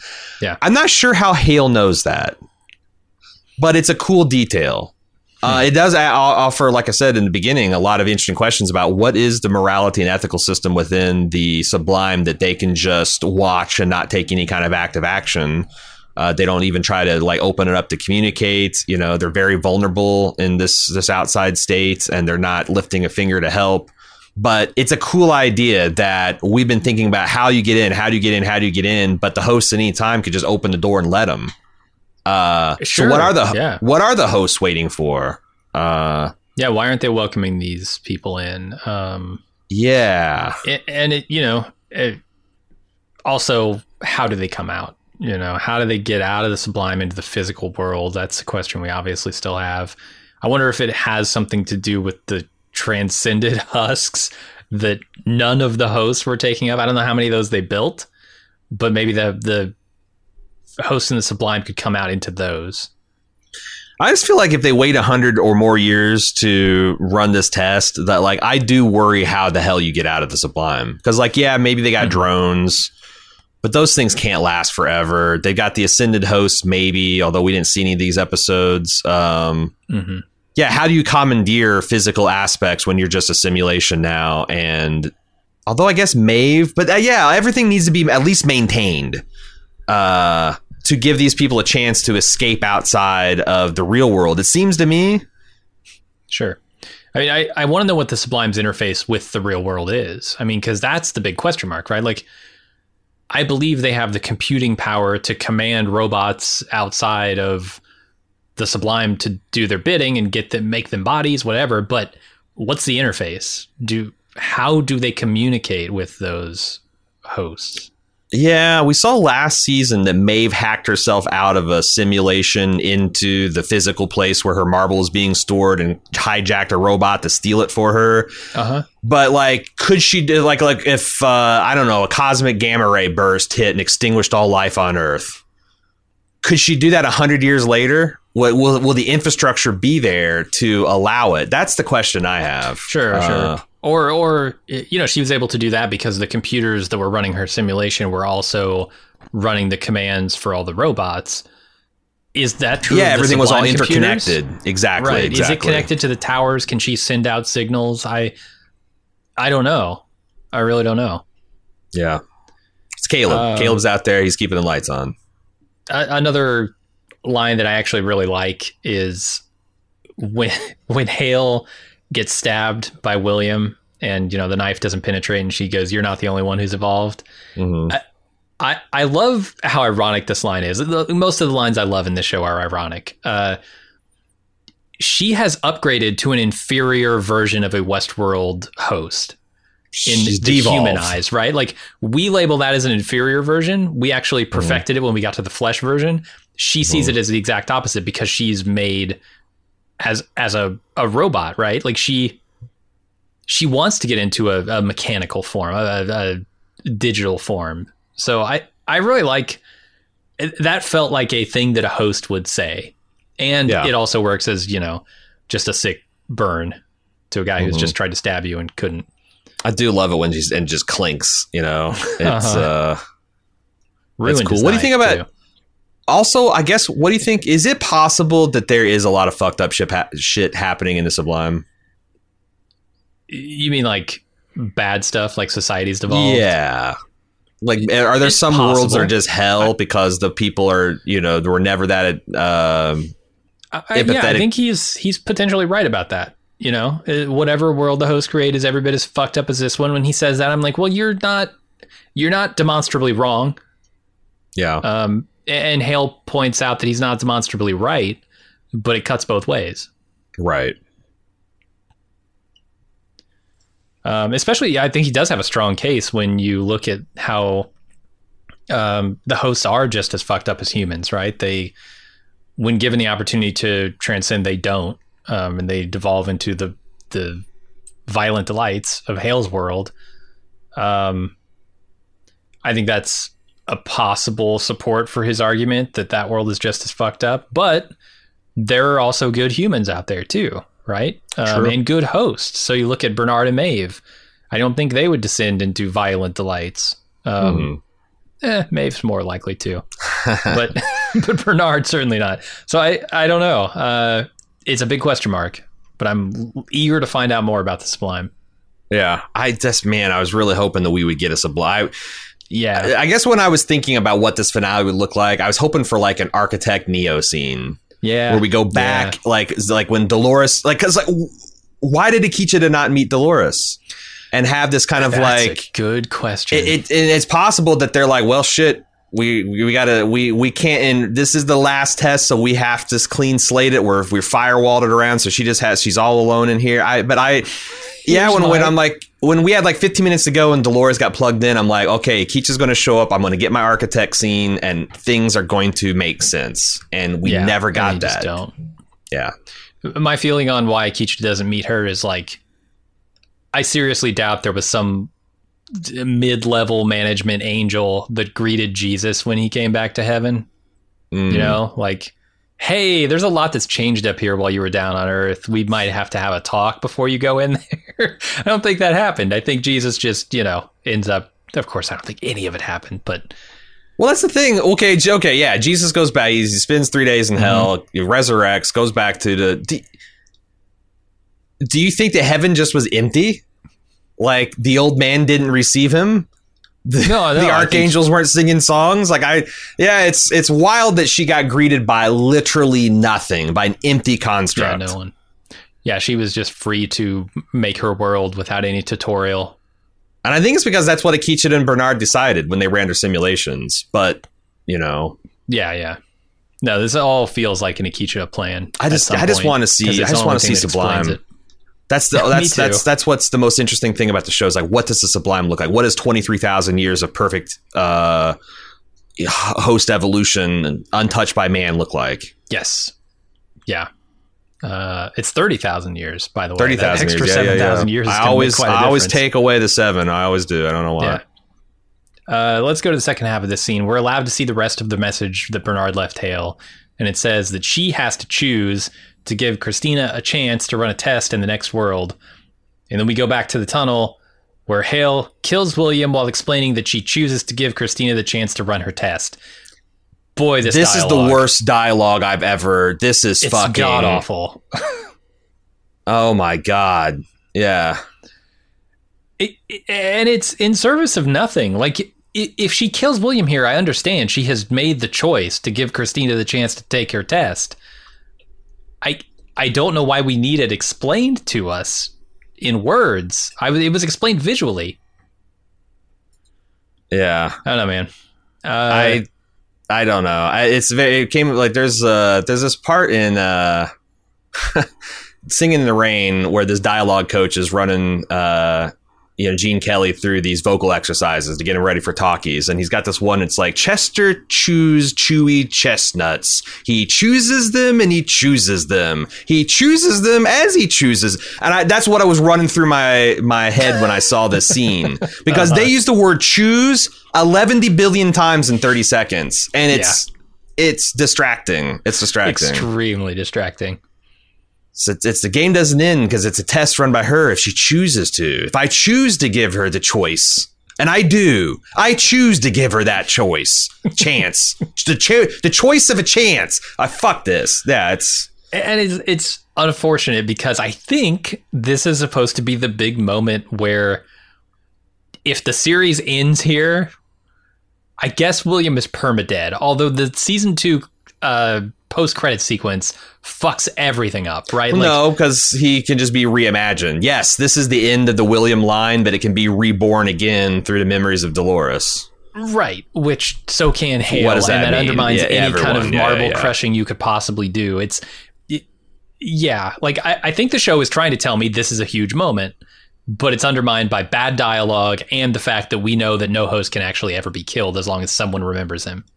But I, I did like in the recursion way. The last we see of the man in black is he's dead and bleeding and and obviously scalped on the floor. And like the first one of the first times we saw the man in black was when he was scalping the piano player to see the the peel his scalp back and see the maze for the first time. I kind of like that we Oh, the blackjack dealer or whatever. Yeah. was it the blackjack. I thought it was the piano player. Uh, Kissy, right? That was the, Mm. piano guy's was name. played it- By maybe he was itself. Both. Maybe he was both at different times.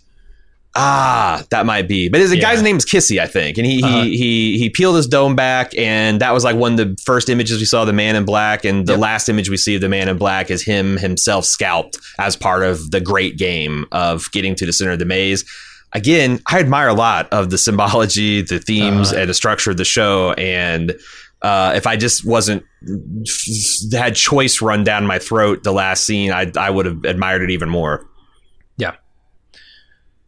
All right, let's move over to Frankie and Caleb reaching the docks where Frankie's girlfriend, still to know her name, is waiting for Odina. Huh? Odina. Odina. Okay. Yeah. Where Odina is waiting for them. Uh, Frankie boards the boat, but Caleb says this is the end of the line for him, and they say goodbye for good, apparently. And you never know in this show, right? I thought this scene was great. Uh, I'm a parent. I'm a sap for this shit, but I got all teared up when you know the whole line about this is as far as I go, and oh, you got more fight than that. Oh, sweetheart, I wish I did. I thought Aaron Paul nailed that, and you know his kind of like you know your your dad died a long time ago, and whatever I am, I've died before, and this is not the worst way I've gone, which is undoubtedly true. And that line about I got to live every parent's dream. I got to see my child grow up, and Yeah. their hug. I thought that was amazing, except for it was marred by another one. These awkward fucking fade the blacks that lasted for a Hmm. beat too long. That makes me think something is up with this scene. Uh, Possible.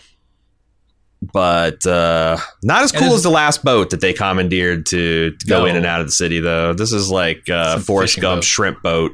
hmm Ginny Seven is I think what the name of this boat is. Yeah. Uh, th- there's a contrast here with William and Caleb, I think, where you know he's Hmm. talking like he is not human Caleb. He says your father died a long time ago. That's very much a contrast to William, who says I am William.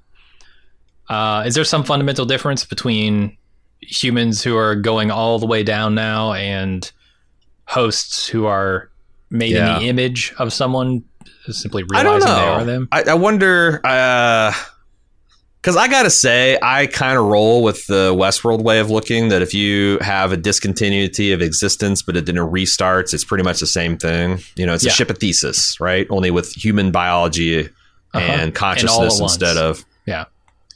But the animal part of me really rages against that. Like, Okay. if I was on an operating table and I look over and I see my clone who's going to it's it's because I got cancer. I'm riddled with cancer, and he doesn't, and he's going to get my consciousness transferred, and they're going to put they're going to put me to sleep. Uh, I think I'd feel a certain way about that. I wouldn't be like, ah, I'll Mm-hmm. live on in that other body. I think I'd feel very much like I'm dying. Yeah. Um, they No, play around with that with the last season of Invincible too. There's this kid that uh, has a broken body and he transfers his consciousness, and at the last, I, I, I, I, yeah, like I, I, I accept the truth of it, but I don't know. Maybe I'm just a little bit too spiritual to think that it's all. But Well, old habits are hard to break, Aaron, and I'm not just talking about. But I do- I feel like the- from the Christianity, perspect- but human nature is hard to break. from the perspective of Caleb, who died at the mine sh- mining site, Mhm. that did he did end, and this is an, uh, a version of Caleb, but it's not this probably identical, the same as the Caleb who didn't die there.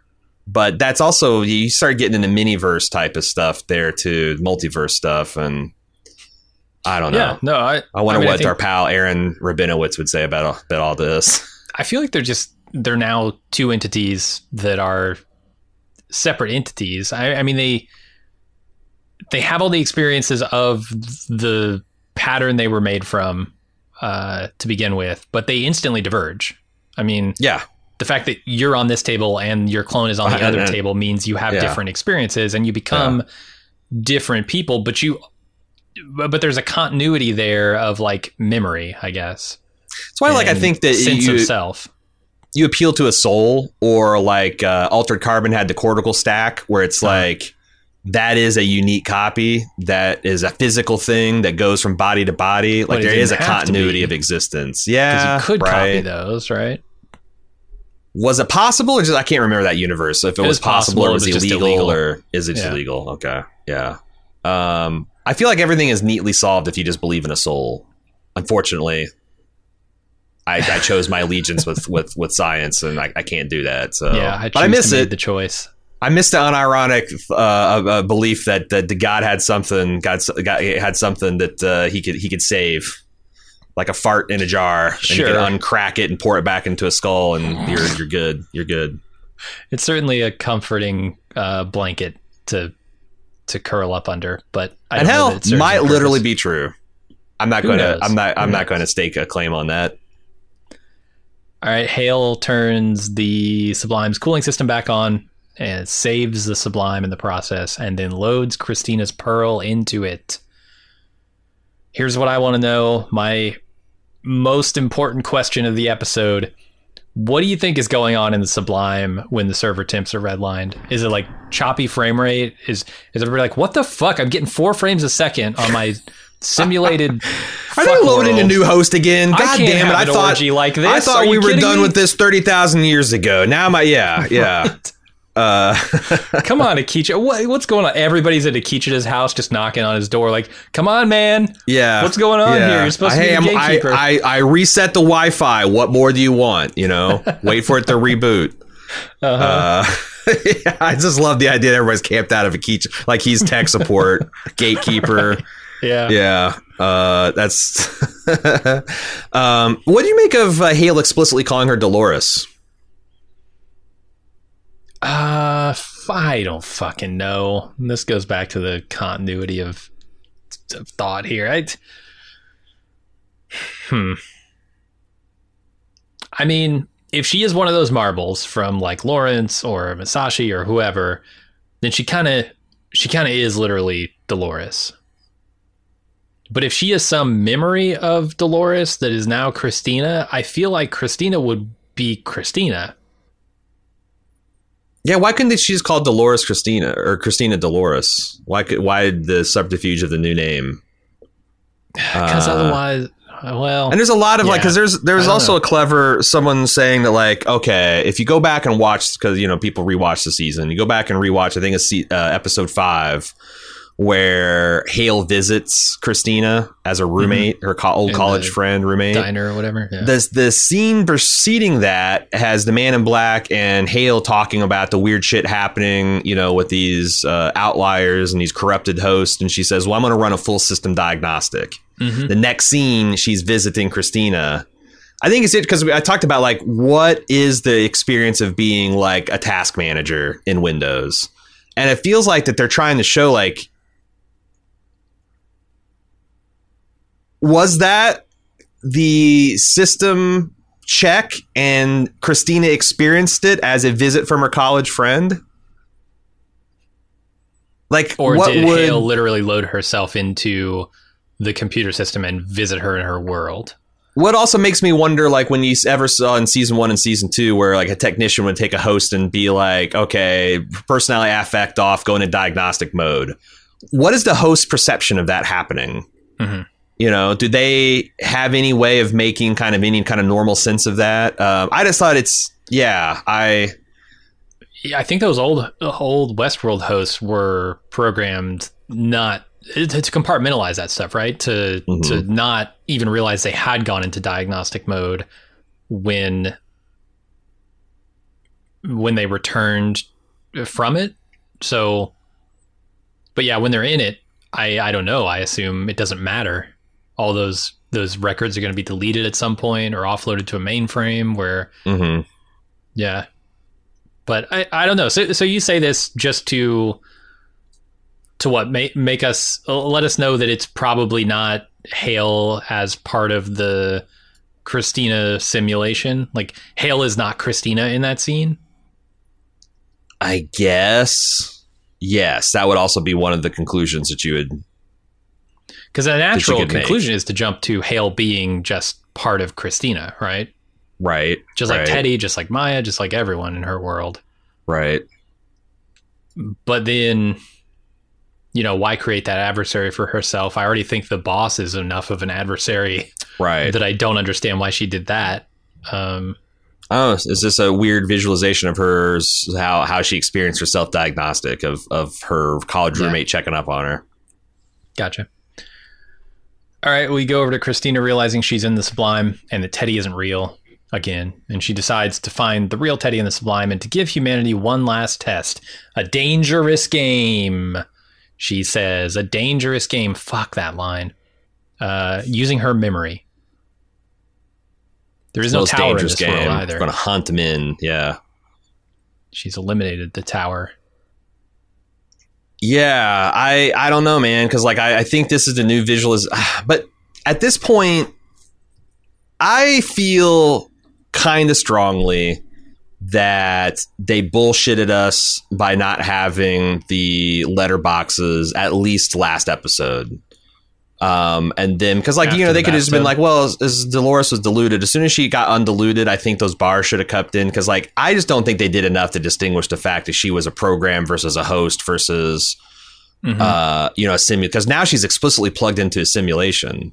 I mean, we ho- did hosts are nothing but simulations, right? I mean, there there's effectively no difference between a host running on a computer system or a host in a host body or a host in the Sublime. I understand that, but the show has made it a difference. Like I- there I is a d- yeah, difference between being in pressed in flesh versus being in a frame versus being in a simulation. And I don't know what the difference between Christina being a program versus like they want me to think that like oh yeah program that's different than a simulation, but It's not. I don't yeah yeah no I, I'm I'm with you. I'm just trying to articulate why Uh huh. uh, I felt like that that that didn't work. Um, and this is like all this stuff. By this point, we the show has made abundantly clear all of these points, and it felt very tedious, especially on multiple rewatches of uh, watching her realize that she's been talking to herself, and she recontextualized Teddy sitting there talking to her as her talking to her. It's like. Oh my God! This is like Yeah. the fourth step of the Martin reveal. Uh, yeah. be- beating a dead horse, you know. Uh huh.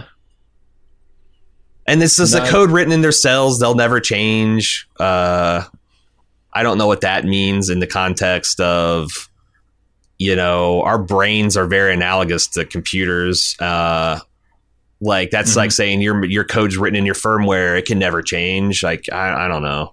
Uh, Yeah, it it's yeah. feels weird, but also it's just goes back. That's the thing. It's like um, I'm glad we had the philosopher on to talk about it, but also felt like a little bit of a dead end because I don't think the show is consistent. You know, like like uh, I think you know I, I think Aaron explicitly said that uh, from his perspective, there's no way the host would have any more free will than we do.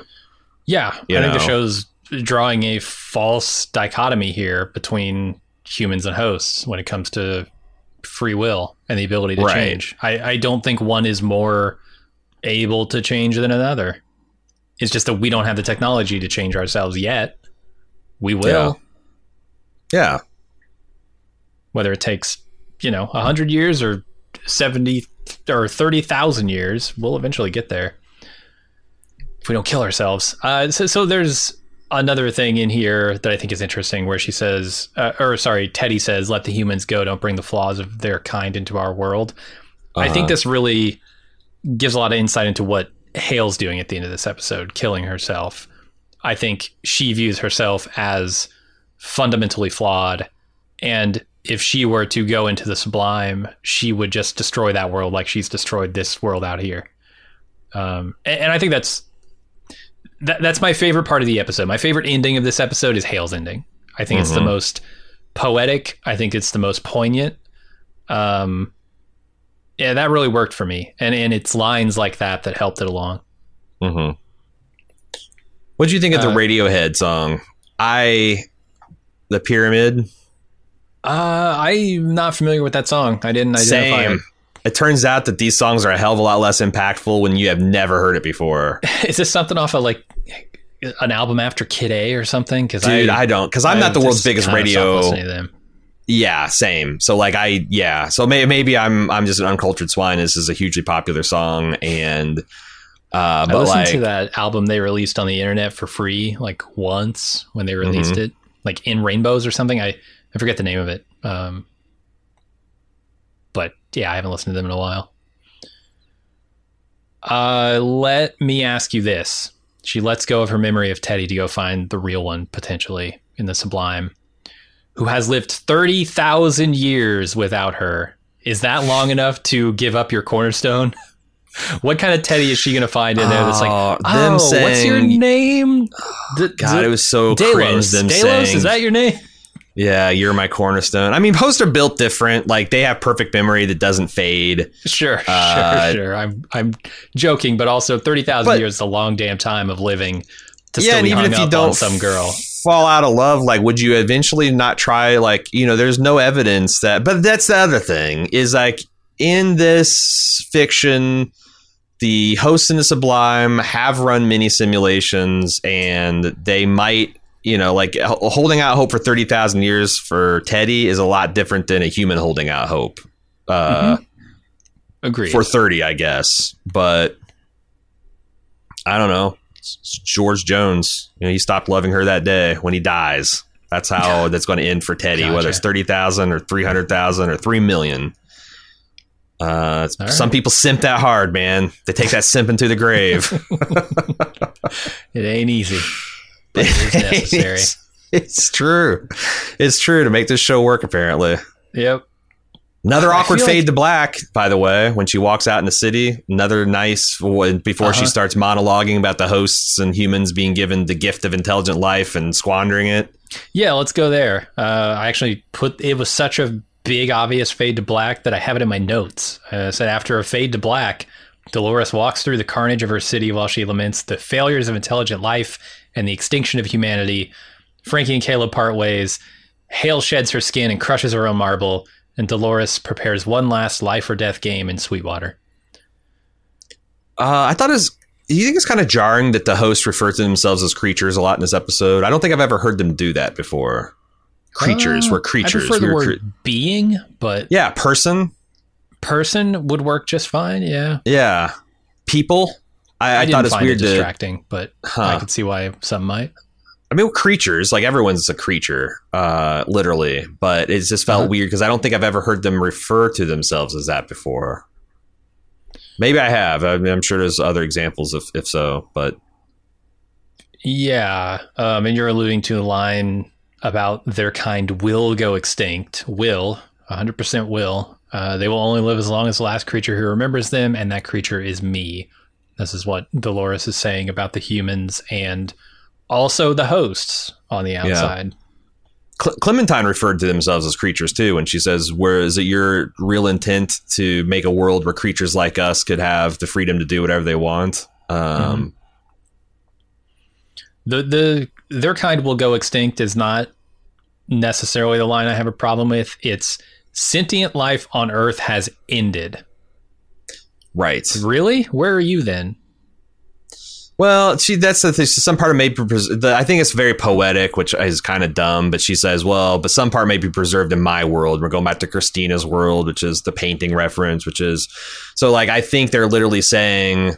uh but she says sentient life on Earth. I don't Earth. know. If I'm an On alien Earth- and I come to Earth and I discover If she this said computer running sentient life in- simulations of on- beings, yeah, sentient life in think, this boy, world. there was no life on Earth.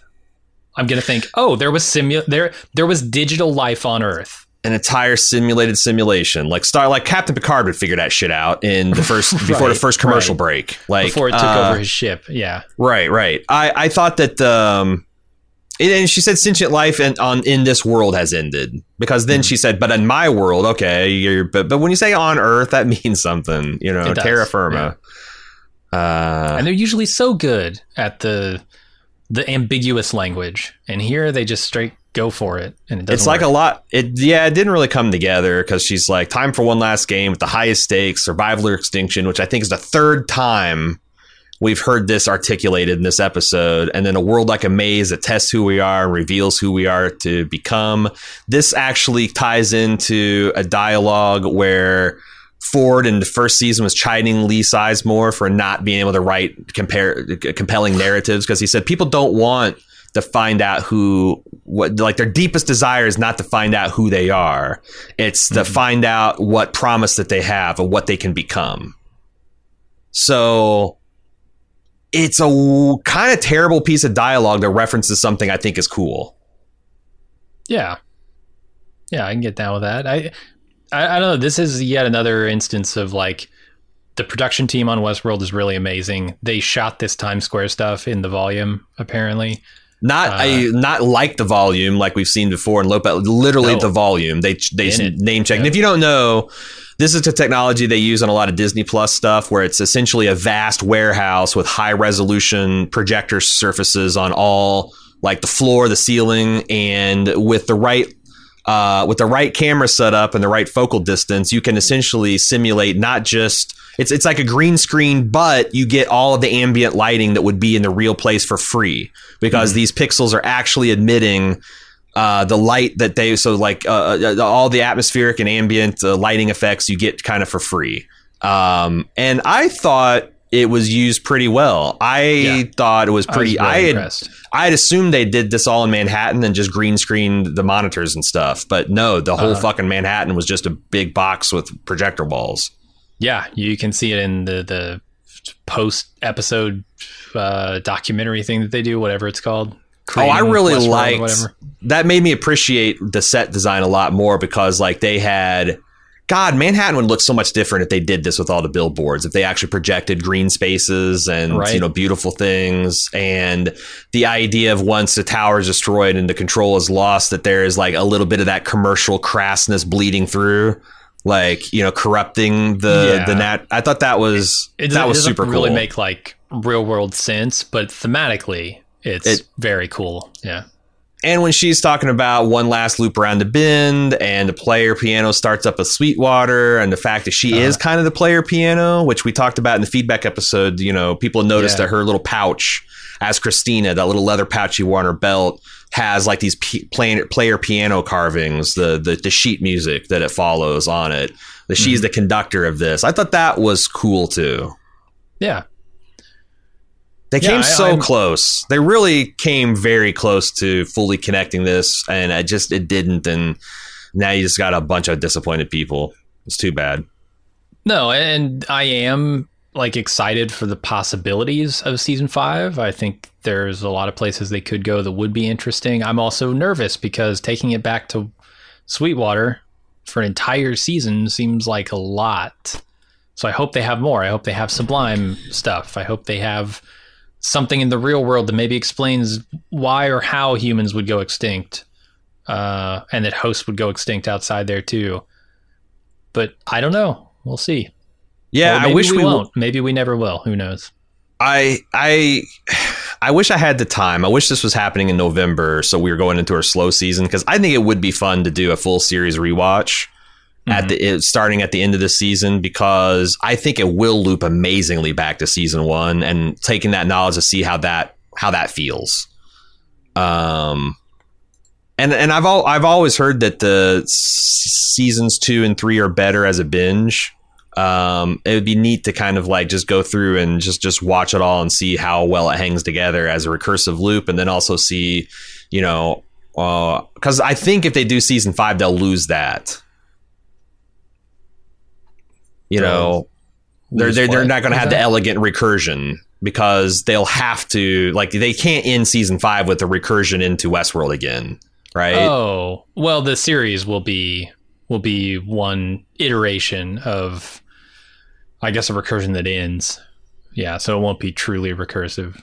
Right. Uh, so I wonder. I don't know. That's that's to me. It's like season five better really fucking put a exclamation point and underline everything because it is a cool idea. The recur. I do like the recursive nature at the time. Does that does This- that ultimately feel dissatisfying though, or are we gonna like end the series where we began the series uh, and say that nothing will ever change? Like, I don't know because I fundamentally disagree. I guess like I, I if think it- that's the thesis of the show that this pattern will repeat forever and no one can ever grow out of it. I fundamentally disagree.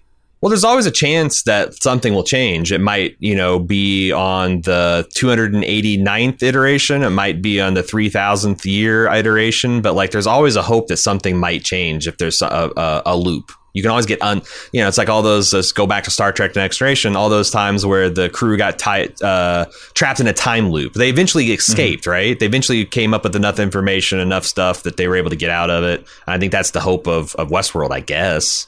Yeah, but uh, but, but the thing is, is like, yeah, I just I, even if they're trying to put this to rest as at a recursion in case so they have some kind of ending. It's like, well, the ending is just season one. Mm-hmm. Um, I wish they'd done it better. I wish they'd done it better because I think they could have with the. And it's not. It's it's.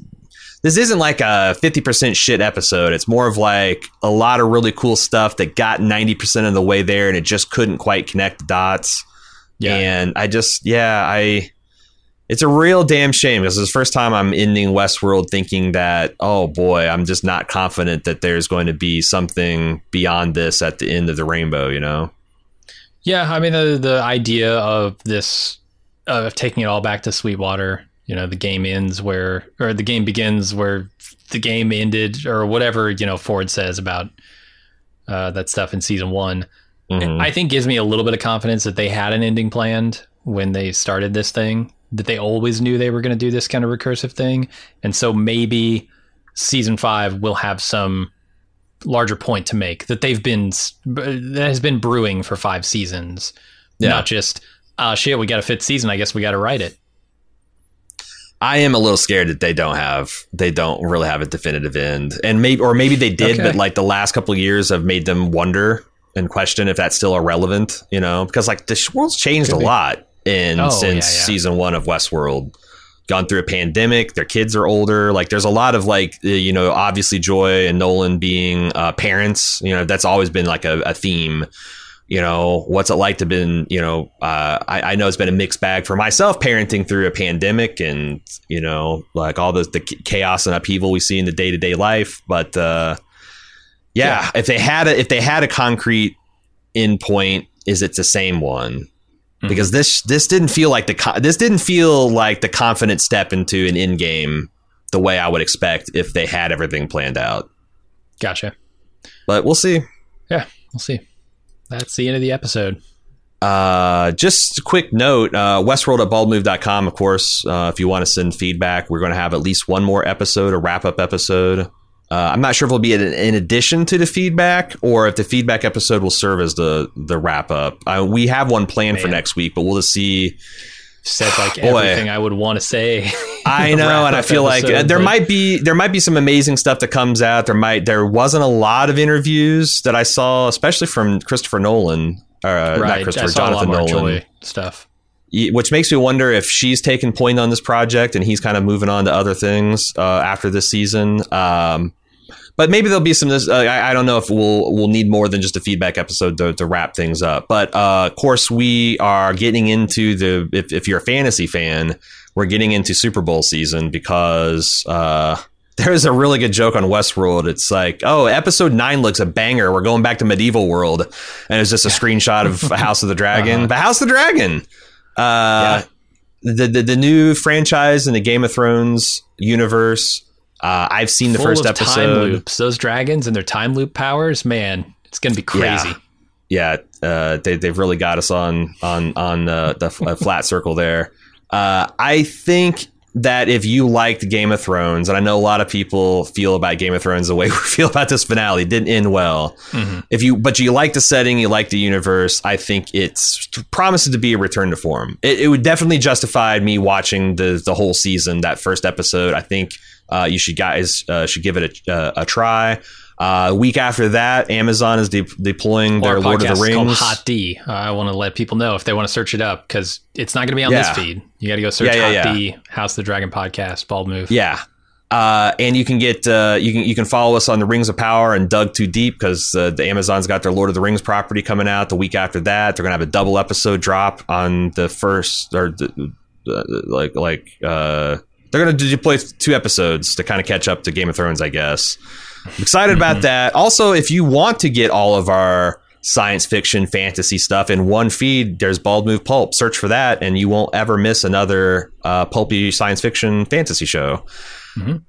Uh, so we hope you follow us uh, to those adventures. If not, Westworld at baldmove.com for your final thoughts of the season, and we'll just monitor to see. Uh, maybe Uh, that would justify a wrap up episode next week if we got confirmation from HBO that there will be a season five greenlit. Oh, yeah. Um, Yeah. But we'll see. Westworld at baldmove.com. Get your feedback in before Thursday so that we can consider it. And uh, we'll see. We'll see what becomes of the franchise. We're moving on to new things starting next week, starting this weekend, actually, with House of the Dragon, Hot D, and Rings of Power, ROP, ROP. Not as doesn't doesn't doesn't sound as cool as Hot D. ROP Nah. ROP is uh, from an acronym already uh, taking it to the kidneys by Hot D.